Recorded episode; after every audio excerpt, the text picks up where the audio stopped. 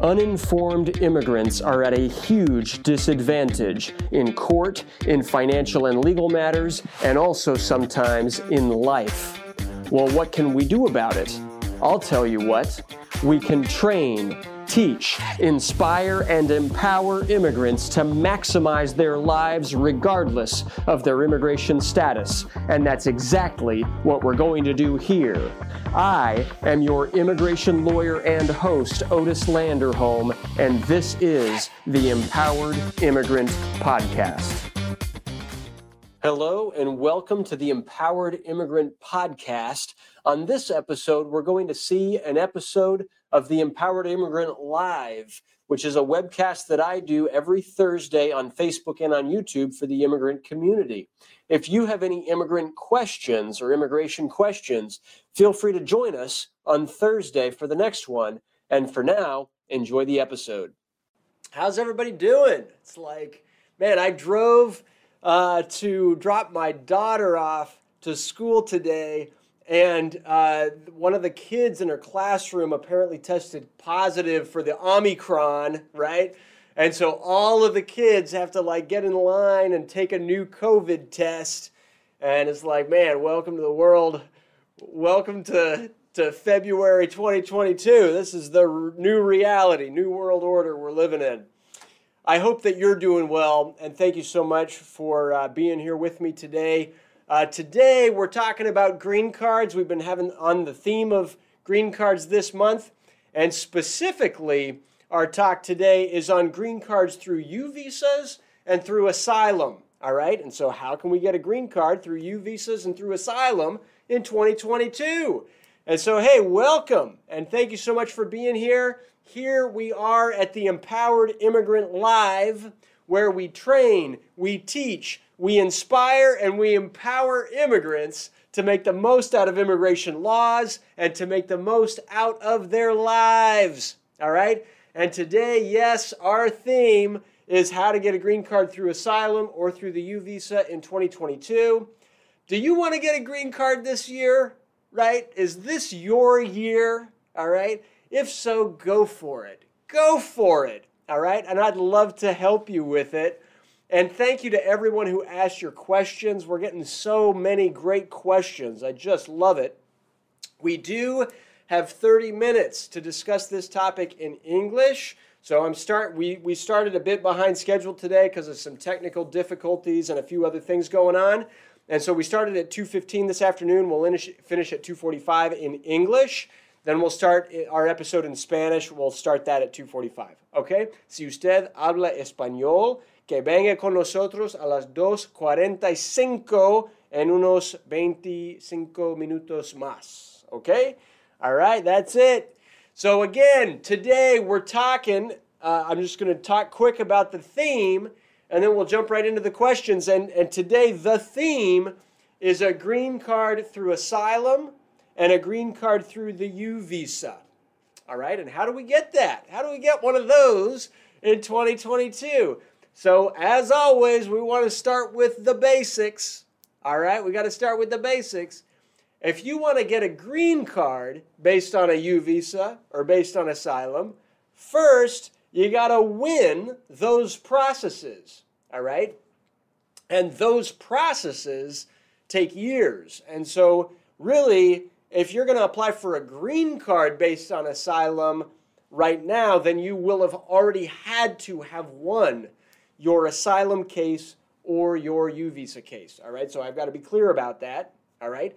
And if you haven't applied for asylum or a U visa, start there, win that process first, and then after winning that process, we can have this conversation about how to apply for a green card using those processes, all right?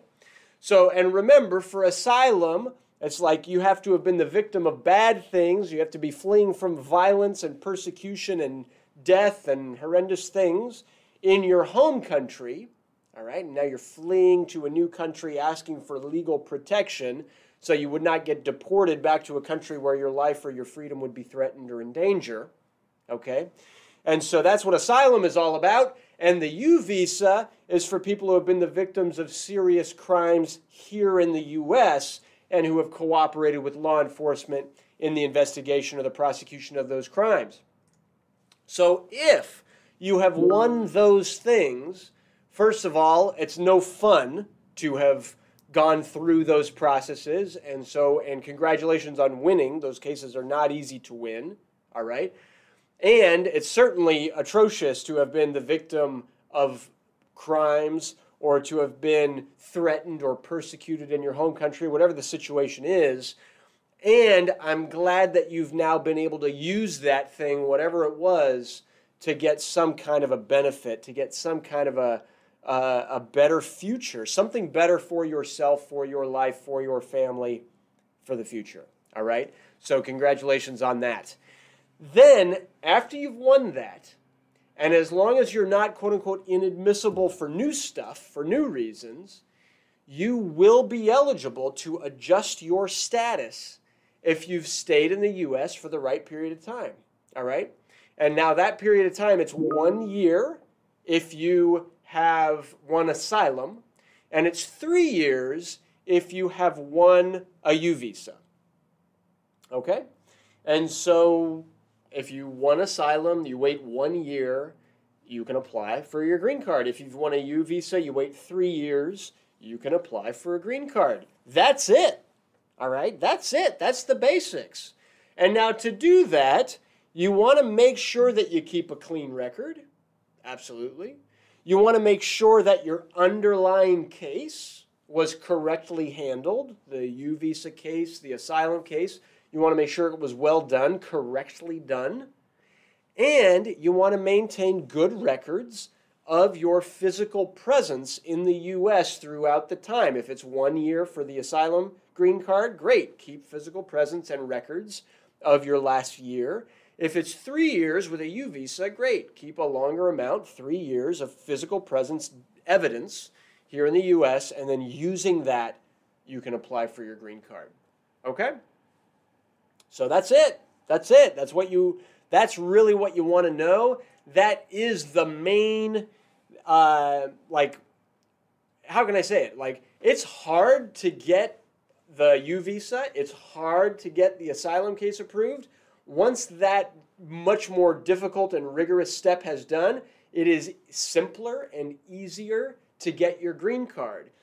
As long as you keep a good record, you keep good evidence of your physical presence in the U.S. You should not have a problem with the green card application.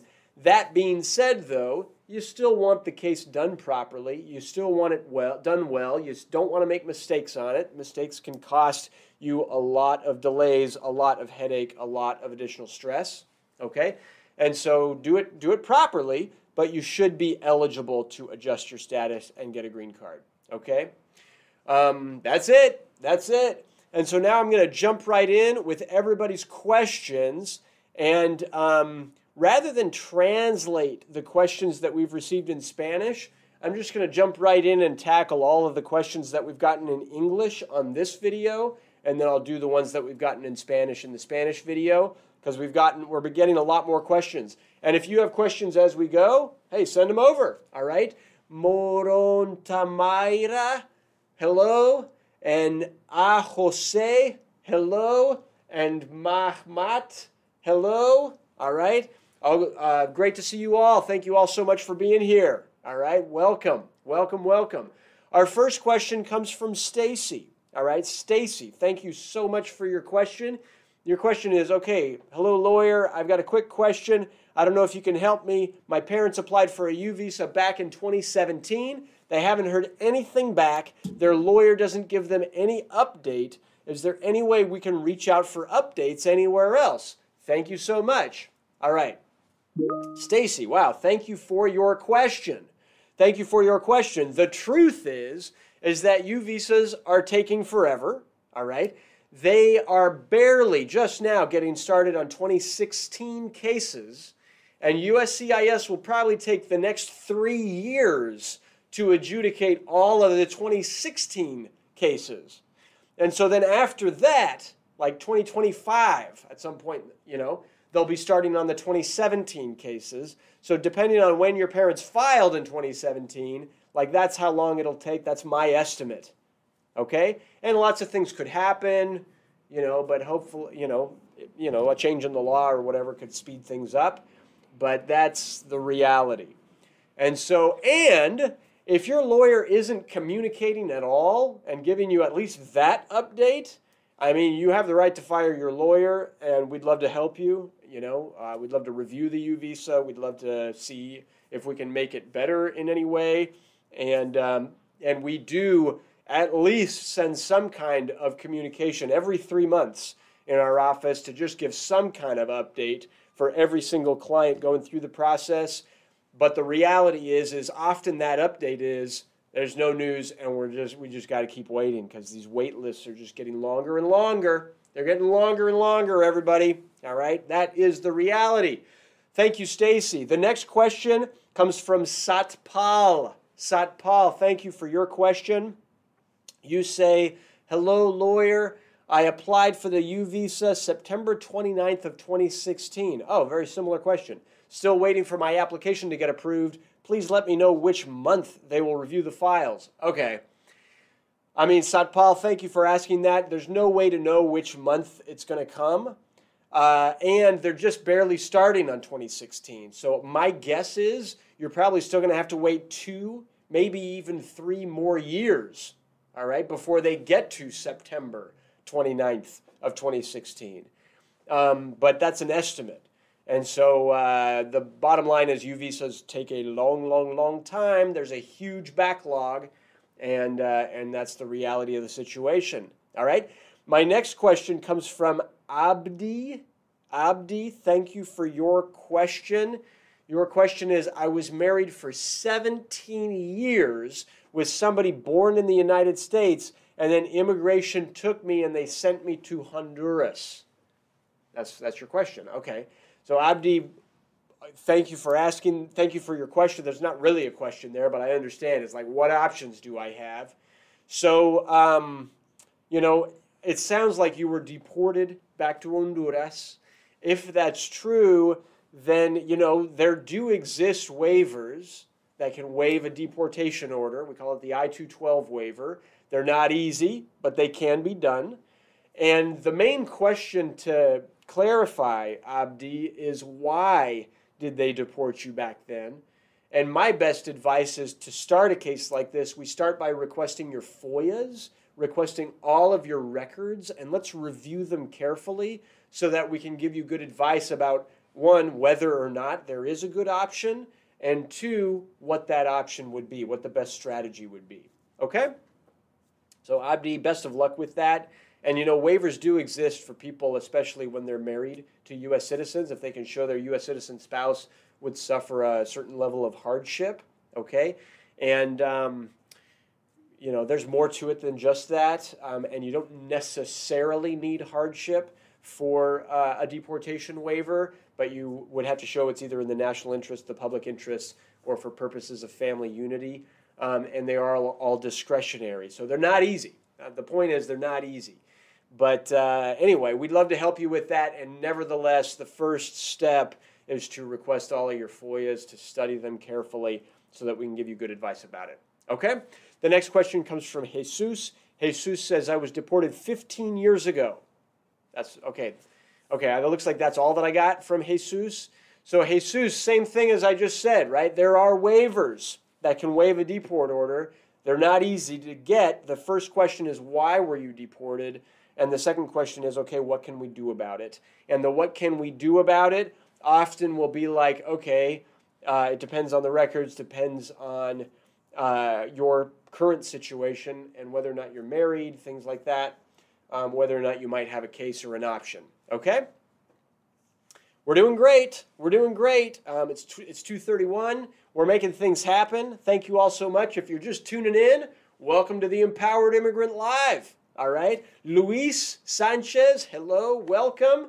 All right. Juan, hello, welcome. Mahamat, hello, welcome. I'll get to your guys' questions too. All right. Just continuing on with it. Keep coming. Welcome. Thank you all for being here. My next question today comes from Michael. All right.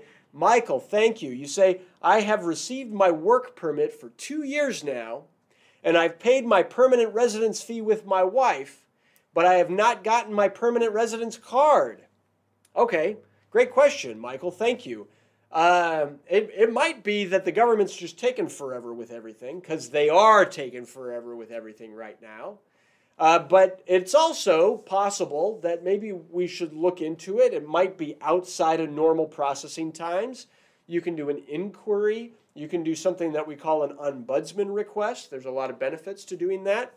And it could be that there might be some issue with your case.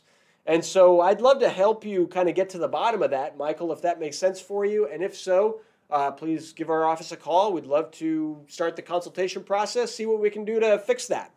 Okay? Awesome. The next case I see here comes from Francisco. Francisco, hello. You say, I've worked here for more than 10 years in the Gulf of Mexico as a chef on an oil rig. And right now I work as a caregiver. I have an ITIN number, driver's license, health insurance. My question is, do I have a chance to be a U.S. immigrant? Thank you. Oh, man, that's a great question, Francisco. Thank you for asking that. You know, the answer is it depends, all right? The fact that you've worked in the Gulf of Mexico as a chef on an oil rig, I mean, the fact that you've got your driver's license and your ITIN number and your health insurance and you're working and you're doing great stuff, all of that is good. But none of that gives you the ability to apply for residency. We've got to ask other questions instead. Like, I've got to know, are you married? All right. Do you have kids? Are you in a relationship that I should be aware of? I've got to know, have you ever been the victim of any type of crime, abuse, harm, attack, assault, anything like that here in the United States? I've got to know if you were ever the victim of any type of threat, persecution, violence, harm, attack, assault, in your home country, and if so, why? All right, what caused that? I've got to know a lot more details, Francisco, before I can tell you whether or not you might be eligible for residency in the U.S. But, you know, we can do that. All right, we can do that. That's just a phone call away. Call my office, book a consultation. We'd love to take you through that process. We do that every day, right? Cool. We're making great time, everybody. The next question comes from Angela. Angela says, I have TPS, but my application for parole, I applied for parole to go to my country. Is it possible? How much do you charge for it? Okay, so lots of things going on with TPS right now. Does everybody out there have TPS? Everybody with me? Or you guys, like, raise your hand or something out there if you've got TPS as well. Here's the deal. You can apply for a document to be able to travel and leave the U.S. if you have TPS. We call it an advanced parole document, all right? Yes, we can apply for that. It allows you to re-enter the U.S., all right? But right now, that document does not allow you to apply for a green card afterwards. It's just a travel document. And so it doesn't have the same benefits that it used to have back in the old days. But, Angela, yes, we could certainly help you with that. The way to start that process is to book a consultation first and then go forward, with my team if you decide you want to do that. Okay? Nice. We're doing great. I have three more questions that I want to answer from folks. And if you have an additional question, hey, send it over. All right? So one comes from Oscar. So, Oscar, you say, my question is, I did prison time for 12 years, and I got out in 2011. I've been in Mexico over 10 years. My son is a U.S. citizen. Can he ask for me? Wow.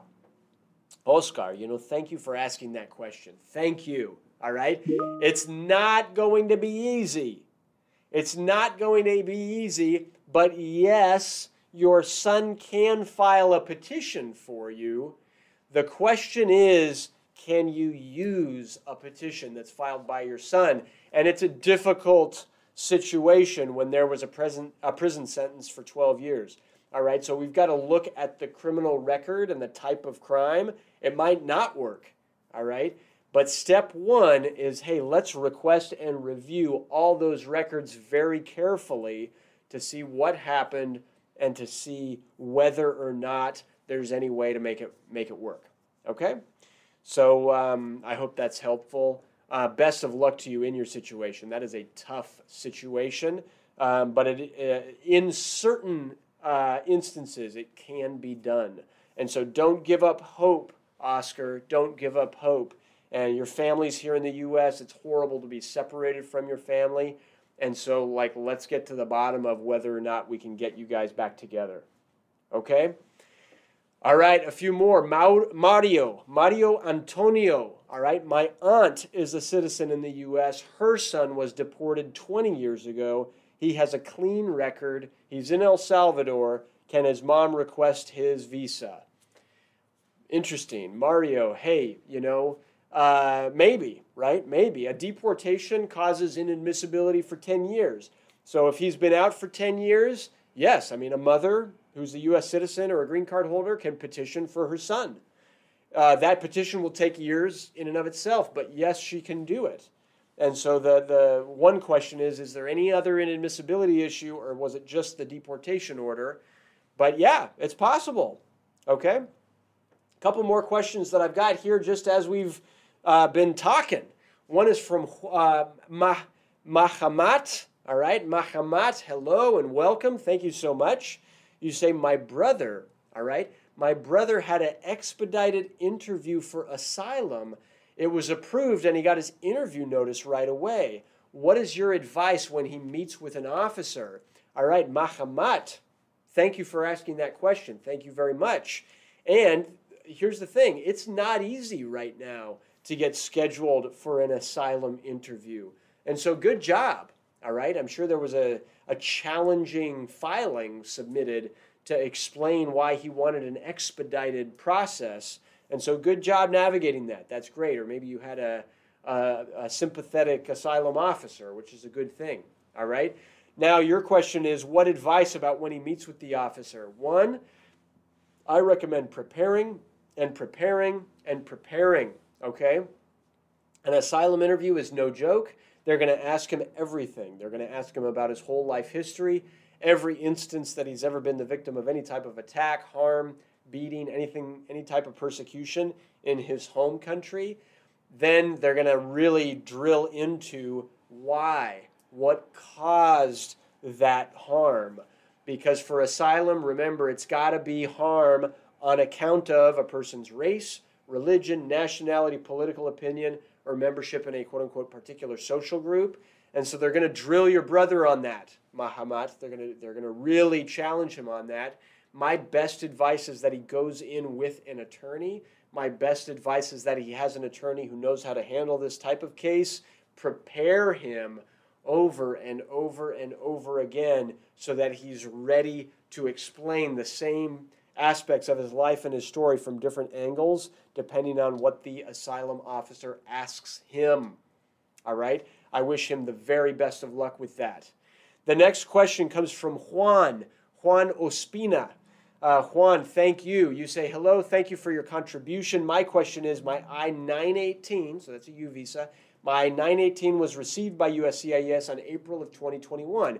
How long does it take to receive the bona fide determination, approximately? Very good question, Juan, very good question. I do not have a clear answer for that. What they say is, so this new bona fide determination process is still just in the initial phase of getting going, all right? What they say is after your biometrics are complete, all right, as long as everything was properly filed, all right, when you first file a case, you wait 6 weeks or so, you get the receipt notices in. Then you wait another 4 weeks or so, and they send the biometrics notice. Then you go, you get your photo taken, you get your fingerprints taken with immigration. Once you've done those things, then immigration's like, okay, all right, you've got a case, you're complying with the process, then you become in line for a bona fide determination work card, okay? And so there you go. My next case and my final question for today, we've gone through a lot. Thank you all so much for being here. Comes from Miyajasu. Miyajasu, did I say that right? Maybe not. Miyajasu 1970, hello and welcome. You ask, if I start a U visa process this year, how many years will it take to get a U visa? All right, it's impossible to know for sure.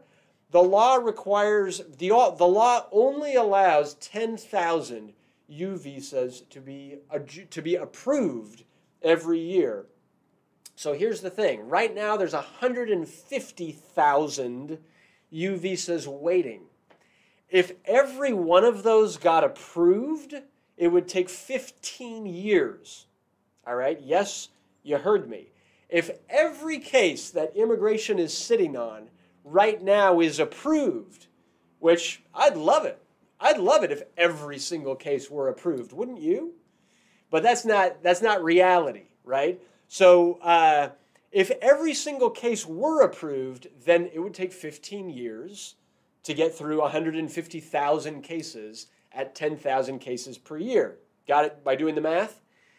But they've got to do a thorough review to see if all those cases really are eligible. Some of them won't be approved, which means it will likely not take quite that long. But still, Miyajasu, it's going to take a long time. I mean, there's no sugarcoating it. 10, 11, 12, 13, possibly even 14 years of waiting for the government to adjudicate a visa.